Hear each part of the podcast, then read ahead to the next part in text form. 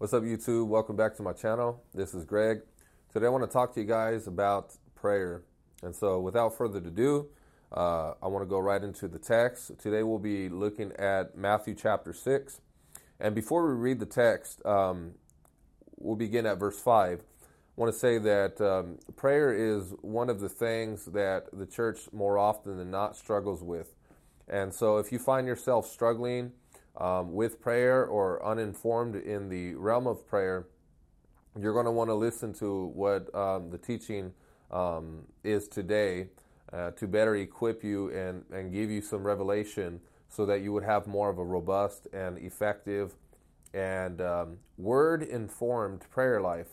Um, Charles Spurgeon said that prayer is the engine of the church, right? Um, and so without the engine, you're not going to be mobilized to do what you need to do for God. So, uh, with that said, uh, Matthew chapter 6, verse 5, uh, the word of the Lord reads, And when you pray. So the text doesn't say if you pray. Um, immediately, Jesus is assuming that you are going to live a lifestyle of prayer. It is a contradiction in terms to say that we are a follower of Christ, but we are nevertheless prayerless Christians. Because Jesus to be a follower of Christ assumes that you are um, adhering to his teachings, and one of the vital aspects to his teaching incorporates, incorporates prayer, so that if you aren't praying, you aren't following the Lord, right? So he doesn't say if you pray, he says when you pray, right? So there has to be a designated time of prayer. And this is going to be subject to each individual. You know, David says in Psalm 119, 7, you know, uh, seven times a day do I praise your law. Uh, Daniel prayed three times a day. Um, and in fact, the call is to essentially pray without ceasing. So we are to ultimately have a predisposition uh, to pray, a predisposition that is unceasing in our lifestyle of prayer. It ought to be more than just, although we should schedule times, it should be more than a mere schedule. It ought to be uh, characteristic of who we are that we live, move, and have our being in the posture of prayer. But nevertheless, he says, and when you pray, do not be like the hypocrites. So he is appealing to uh, an example, in fact, bad examples for how you ought not to be praying. So you got to understand, he's speaking to Jews who were well accustomed uh, to uh, a culture of prayer. Uh, but the culture of prayer um, that they were accustomed to was um, lifeless, futile, and um, ultimately merely religious. And it was not spiritual, it wasn't inspired by the Holy Ghost, it wasn't produced nor enabled by the Holy Ghost. And that's precisely the sort of praying that we want to accomplish. We want to have spirit energized prayer, not lifeless religious prayers. And um, the disciples didn't go to the Pharisees, they didn't even go to you know, the Sadducees or the rabbis to be instructed on how to pray. And uh, in fact, once again, they, they may have been very familiar with their religious prayers. And, and nevertheless, and this is uh, captured in Luke chapter 11, uh, the disciples asked Jesus, Lord, teach us to pray. Okay, so even though they were immersed and, and drenched in a culture that um, was pervaded with, with all sorts of prayers, prayers for Jerusalem, prayers to God, um, they find they're aware of their own deficiency. They're cognizant of their own lack um, of the ability to pray in Luke 11, which is nothing more than uh, Luke's uh, recording of what Matthew here speaks about in Matthew chapter 6. But they, they ask him, Lord, teach us to pray. So that also assumes that sh- someone should be teaching you how to pray. There should be a, uh, a human agent that is a co laborer together with the Holy Spirit to, um, to train you, right? But it says, do not be like the hypocrites. So the hypocrites are the example of what we are not to be praying like. and the hypocrite, we could look, for example, in Luke chapter 18. I won't go there for the sake of time. Um, but later you can um, go there yourself. You know, I'll go ahead and read that. Um, but you can turn to Luke chapter 18, uh, verse 1, excuse me, verse 9. And it says, To some who were confident of their own righteousness and look down on everyone else, Jesus told this parable. So, what Jesus is about to speak of is the Pharisees who were confident in their own righteousness, um, a righteousness not derived from God, not derived from Christ. And so and they were bolstered up with pride and arrogance and, and self sufficiency, um, self, um, uh, you know, um, self sustaining, uh, self pleasing. It was all centered around self. So the object of their praying wasn't God, it was themselves. And, and they also despised others. They looked down on other people. And in verse 10, it says, Two men went up to the temple to pray, one a Pharisee and the other a tax collector. The Pharisee stood by himself and prayed. So God isn't accompanying his prayer, he's by himself. Um, and, and he's going to the temple, so he's in the right place. He's not in the trap house, he's not in the club, he's not, you know, anywhere else. He's in the temple where they ought to be. And yet, even though he's in the right location, his heart isn't in the right location. This is what Jesus says You are they who, you know, say all the right words, but your heart is far from me. And it says, The Pharisee stood by himself and prayed, God, I thank you that I am not uh, uh, like other people, robbers, evildoers, adulterers, or even like this tax collector. I fast twice a week and give a tenth of all I get. But the tax collector stood at a distance. He would not even look up to heaven, but beat his breast and said, God have mercy on me, a sinner. Verse 14 I tell you that this man, rather than the other, went home justified before God. For all those who exalt themselves will be humbled, and those who humble themselves will be exalted. So Jesus isn't contesting nor objecting to paying your tithes. He's not objecting to um, abstaining from adultery and, and being corrupt tax collectors. Not saying that there's anything wrong inherently with collecting taxes, but tax collectors were known to have been, been betrayers and employed by the Roman government and, and take more than what was necessary. So they abused their position. Uh, they were, were extortioners. And so the Pharisee is, it's not that we shouldn't leave, live clean lives, but the way we obtain a cleanly, uh, clean life and a moral life, a holy life, is not by our own strength, nor should we be self congratulatory and, and praise ourselves for uh, being morally better than the next man, but rather the, the object of our praise is God Himself who works within us the grace. And, and so we should espouse a position of humility in the place of prayer, right? As opposed to wanting to be seen or wanting to put ourselves above another individual such uh, postures of heart in the place of prayer is what James defined in uh, would, would define in James chapter four as asking amiss. In other words, you're asking to no avail, to no purpose, and it's precisely for that reason you don't uh, gain from God what you uh, desire from Him in the place of prayer. He says, "You ask not because you, you have not because you ask not, and when you do ask, you ask with wrong motives." And so the hypocrites here um, that Jesus is focusing on as, a, as an example for how we ought not to pray are those who love attention. Their motivation is wrong. Their motivation isn't God Himself. Their motivation isn't to love God and to love people. The motivation isn't to advance the kingdom. The motivation is how can I look better around people? And uh, It says, "For they loved to they love to pray standing in the synagogue and on the street corners to, to be seen by others." Now we have to understand here that Jesus isn't saying when you pray, don't be seen. Because in that case, we couldn't, we, we should not pray before the church. We should not pray before others, or I have to blindfold you before I pray for you, right? It's, it's, uh, it's nonsensical. Instead, Jesus is saying when you pray, he's not saying when you pray, don't be seen he's saying when you pray, don't do it to be seen. So the the the thing that Jesus is against is praying for wrong reasons, praying to be seen to be seen by men and to be um, praised and esteemed by men and um, and and to um, the, the focus is rather the praise of men instead of the praise of God. We want to be commended by the Lord for our for our righteous acts in our praying. It says they uh, uh, in the, they stand in the synagogues and the street corners to be seen by others, Truly I tell you, they have received their reward in full. So that is their reward. That's the extent of, of what they will get.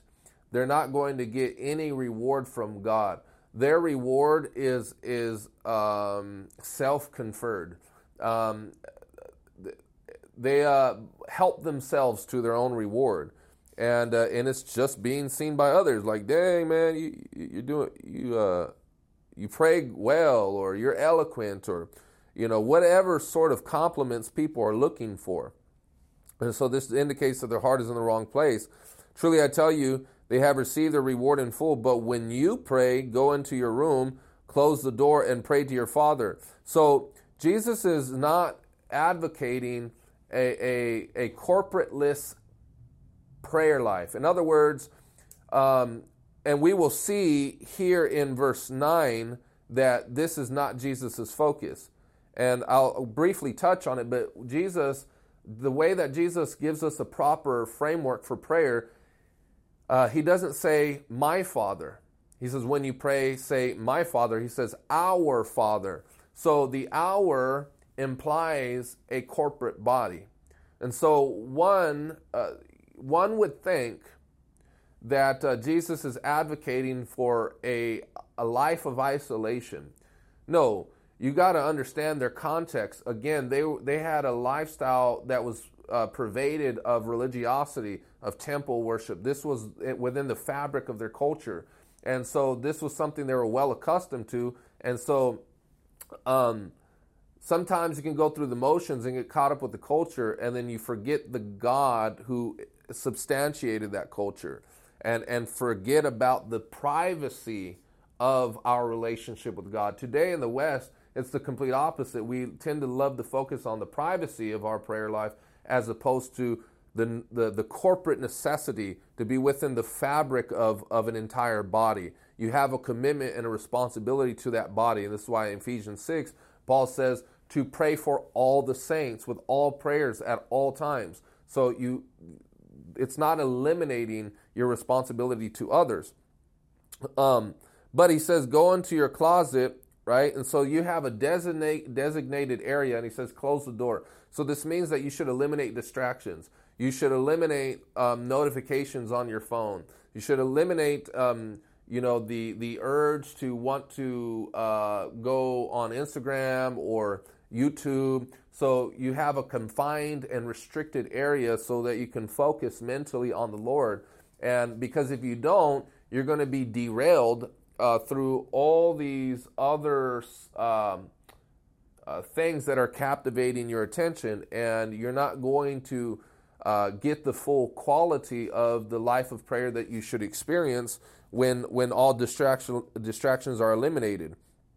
Um, it says, "Then your Father who sees what is done in secret will reward you."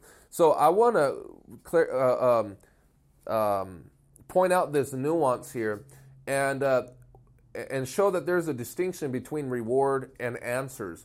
Jesus didn't say that you will receive your answer to your prayer.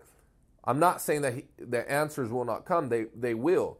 But the fact that you've sacrificed your time to pray, the act itself will be rewarded by God, and the reward is distinguished from the answer. That if the petition is in accord with the will of God, you will receive. Um, it says in 1 John chapter 5, for we know this is the confidence that we have toward God that if we ask anything according to his will, he hears us. And if he hears us, we have those things for which we've asked of him. Not we, we hope we will or we might. So the answer, the petitions that are in alignment to the will of God will procure for you answers that are distinct from the rewards that you received for just praying, regardless of whatever your petition is. So, so the fact that you just went in your closet and you said, God, I'm gonna pray, th- that that elicits a reward. That is that God in that act alone, the Lord will reward you. Okay, but the answers is not the reward; it's the grace of God. It's a it's a gift from God. Um, so that should only incentivize our praying all the more and encourage us to want to pray um, more often. Right. So verse eight says, "Do not be." Um, oh, it says, um, "And when you pray, Do not keep babbling like pagans, for they think they will be heard because of their many words. Now, a lot of times people would like to take this passage, this verse here, and and um, um, promote this sort of uh, short-winded prayers. And verse 7 says, And when you pray, do not keep babbling like the pagans, for they think they will be heard because of their many words. Now, people have taken this, people who have um, are short-winded in prayer and don't like offering long prayers, they love taking this passage here to to promote a sort of um, a short-winded prayer life, and uh, and to say, hey, don't don't speak very much to God. Just get to the point and ask God exactly what it is uh, that you want, and and limit the scope of your praying to that and that alone. Um, that's not what Jesus is talking about here. See, this is what I like to say. Uh, you are not heard for your many words, but you are heard, therefore offer many words. So it's not that our many words gets God's attention as if he's ignoring us or we need to somehow get a hold of his attention or scream louder, right? The moment with we come to the Lord with a proper heart, we are already heard. But that should therefore um, elicit many words to God. Um, and there's multiple reasons for this. And I can just take a everyday example. Um, for example, uh, your spouse, your boyfriend, your girlfriend, your son or your daughter, your father, whatever, if you love them, you're going to spend a lot of quality time with them. Now, duration doesn't necessarily equate quality. But anybody who has a qualitative relationship with someone whom they love, there will inevitably be a great duration of time spent with them.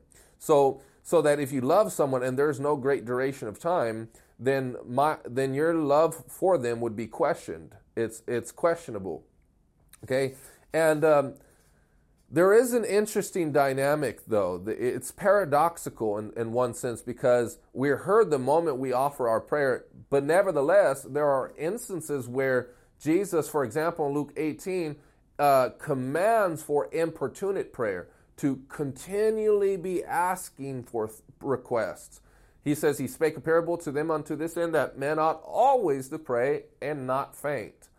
Okay? We can take Paul, for example, in Second Corinthians, I believe it's chapter 11, when he besought the Lord three times concerning the thorn in his flesh. Why didn't he just reduce his prayer to one um, petition? That's not what Paul did. He prayed three times.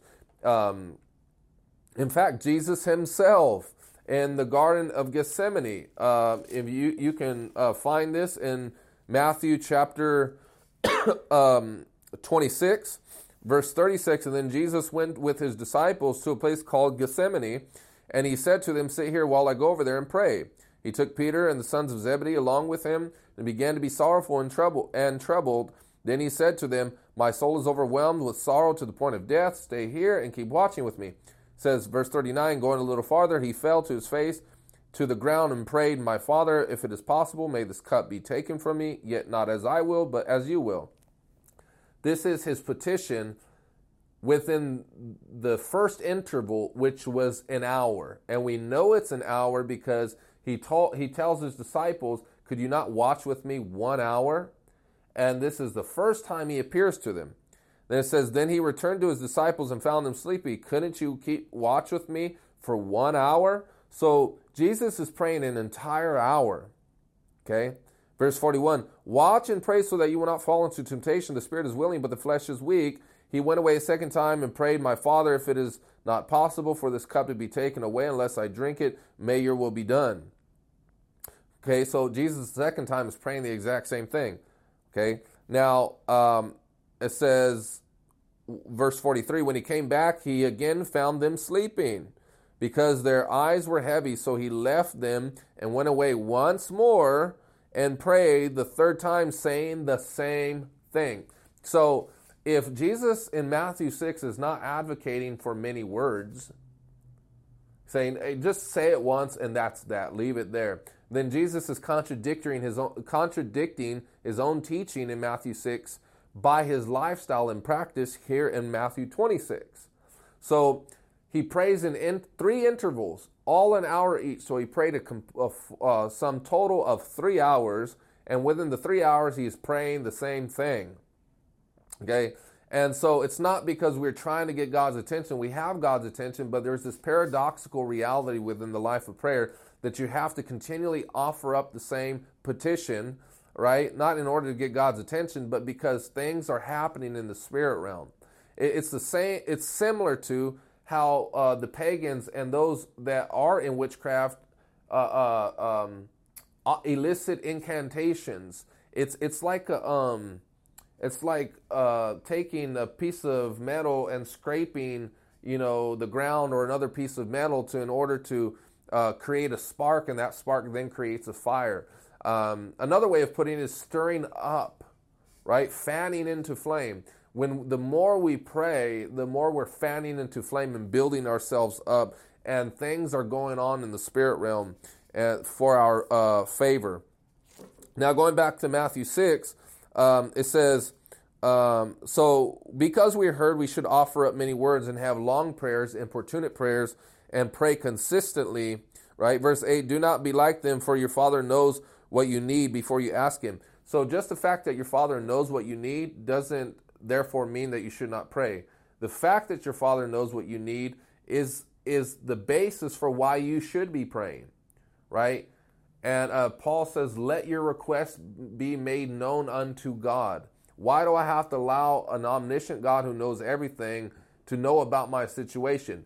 We don't need to philosophize about it. What we need to do is humble ourselves, humble our intellect, and, and with a heart full of faith and obedience, recognize this is what the Lord commanded us. Now, it says, um, This then is how you should pray. Um, our Father in heaven, hallowed be your name. Now, the word their Father, is the Greek word pater, and it's not the Aramaic word Abba.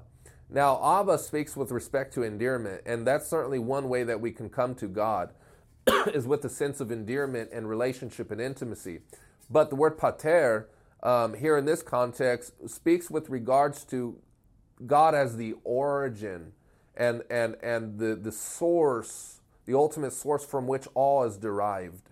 So when we're coming to our God, certainly there is an aspect of relationship um, and intimacy, but there's a we're cognizant of the fact that everything for which I'm going to seek from God is derived from Him and not from me. So the object of hope and confidence isn't ourselves, but Him. It says, Our Father in heaven. So He's not earthly, He's above us, He exalted above us, right? And uh, it says, Hallowed be your name. Now, the word hallow um, is derived from the Greek word hagios, and it means holy.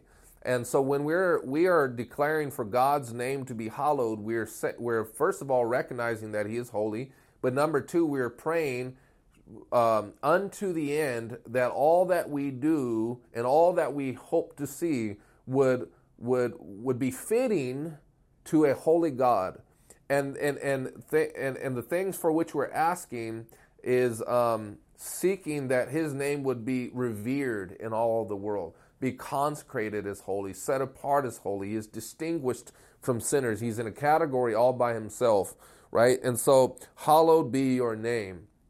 And so, when we're approaching God, we're not approaching God as a homeboy. We're not saying, oh, he's the man upstairs. We don't have this shallow, truncated view of who God is. We, have, we ought to have a high, exalted, lofty view of, of who the Lord is, who is nevertheless our Father and it can be related to right? And so, um, your kingdom come, your will be done. Now, I think this is two faceted. Jesus says, If I, by the finger of God, cast out demons, and the kingdom of God has come upon you. So, when we're asking for the kingdom to come, in one regard, we're asking for the advancing of the kingdom. We're asking that politics, uh, uh, governments would be reflective of kingdom principles. We would, we're asking that families would reflect uh, the values of the kingdom and that it the kingdom would be superimposed upon every kingdom of this world that is contrary to God's values. But number two, um, this had in its first century context much of uh, everything to do with, um, or much to do with the fact that Jesus was encouraging his apostles to ask for the second coming, which was fulfilled and consummated in 70 AD at the fall of Jerusalem and, and the destruction of the temple and the passing away of the law. I don't have time to unpack that, um, but uh, never suffice it to say that's that's the petition that Jesus is encouraging them to ask for, and that's precisely what happened. Uh, the kingdoms had fallen. Uh, that old Judaic uh, Mosaic uh, kingdom um, had fallen. Um, your will be done on earth as it is in heaven. So we're praying the will of God, not our own will. We, we ought to have a disposition that is willing to relinquish anything that doesn't comport with what God desires for your life and for mine. Amen. So, uh, prayer not only changes situations and outcomes, but it also changes us. Um, and um, we also find, as we pray, we come to not only more of a knowledge of God and awareness of God, but an awareness of our own insufficiency. Because we, uh, our desires are gauged by the quality of our prayer. So that if we're not we're finding it to struggle to pray God's will. Another area of need arises because we realize, hey, there's a part of my heart that doesn't fully desire this. And so that then should turn into another form of prayer. God, change my heart, create in me a clean heart, O God, renew a right spirit within me. Um, verse 11, give us today our daily bread. Um, I think this is uh, number one, material, but number two, also very prophetic and spiritual. Jesus, in the context of casting out a demon, says um, to when he cast it out of the Samaritan, was it the Samaritan woman? But he says, "It's not meat for me give the the the uh, dogs the children's bread." And so, children's bread also speaks with regard to deliverance um, and the blessings from uh, the the blessings from God, right? Not only just material sustenance. Uh, but verse 12, and forgive us of our debts as we also have forgiven our debtors, and lead us not into temptation, but deliver us from the evil one. Um, verse 12 so God isn't going to forgive us if we don't forgive others. The Greek word is aphiemi, um, to forgive, to let go or to permit. In other words, um, I'm not going to exact the payment that is rightfully due to me. You've injured my property, you've destroyed my property, or you've injured me and, and you've injured something that is of wealth, of, of inherent value, and, um, and forgiveness says, I let it go and I permit for that injury to occur and I don't exact payment from you. That's, it doesn't mean you have to be best friends with them. it doesn't mean you have to be in relationship with them. Just means I'm not going to exact uh, uh, this. I'm not going to hold you to this penalty and um, exact payment from you, uh, whether that is uh, uh, finances or that's some form of uh, currency or another emotional currency, financial currency. Um, but it says, and lead us not into temptation, but deliver us from the evil one. Okay, um, so the reason why so many people fall into sin is because they're not praying. Uh, we need the way that we keep in step with the Spirit and we avoid temptation is that we pray that the Lord delivers from temptation. Now, I think that should go without saying um, because I don't have to convince most of you out there that um, you need help overcoming temptation. So when temptation comes, begin to pray. But number two is deliver us from the evil one, or as Luke's account reads it, uh, deliver us from evil. Um, I, I, this warrants an entire teaching in itself. But I think what's focused here is what's called imprecatory prayers. That is to say, praying for judgment upon um, the wicked. Um, because what was the evil that they were experiencing? They were experiencing evil from their persecutors. And um, Jesus, in fact, instructs them in uh, Luke 18 to pray that that uh, they would receive justice, and he uses the importunate widow as an example. Um, but all th- all littered throughout the Psalms, you see David saying, "Let the wicked fall into their own snares, May they fall into their own traps. May they fall in, uh, may I be rescued and delivered, right? And so we not only have spiritual entities such as demons that are trying to ensnare us and put into bondage, but also um, physical uh, human agents. And we need to pray, God, deliver us from these evil people. May they fall into their own snares. May they fall into their own traps. And may we pass by safely. May and begin to pray um, um, judgment upon uh, wicked administrations and wicked governments that are oppressing the people through witchcraft and evil and, and tyranny, right? And, and, and those are the form of prayers that we should pray. Prayers from Psalm 109, prayers from Psalm 141, you know, uh, let an enemy oppose them, or, you know, like it says in Psalm 109, may they be set in slippery places with the angel of the Lord driving them back. Psalm 35, right? Uh, contend against those, the Lord, who contend against us. And as we begin to pray those things, God will fight on your behalf. But I'll, I'll leave it there because, again, as I said, uh, there's so much that can be said about this. But I have done a teaching on imprecatory prayers. And uh, if you would like to listen to that, uh, maybe I'll put it in the description below or um, on this tag here on the YouTube video. Um, but nevertheless, I hope that you gained um, a lot of insights from uh, this video here. And uh, if you like to support this channel, um, there's ways to give. I want to encourage you to give uh, so that we can continue to do um, videos like this and ministry for you guys out there. Give this a like and a share. Um, share it with one of your friends, a comment below uh, to help this ministry also. So God bless.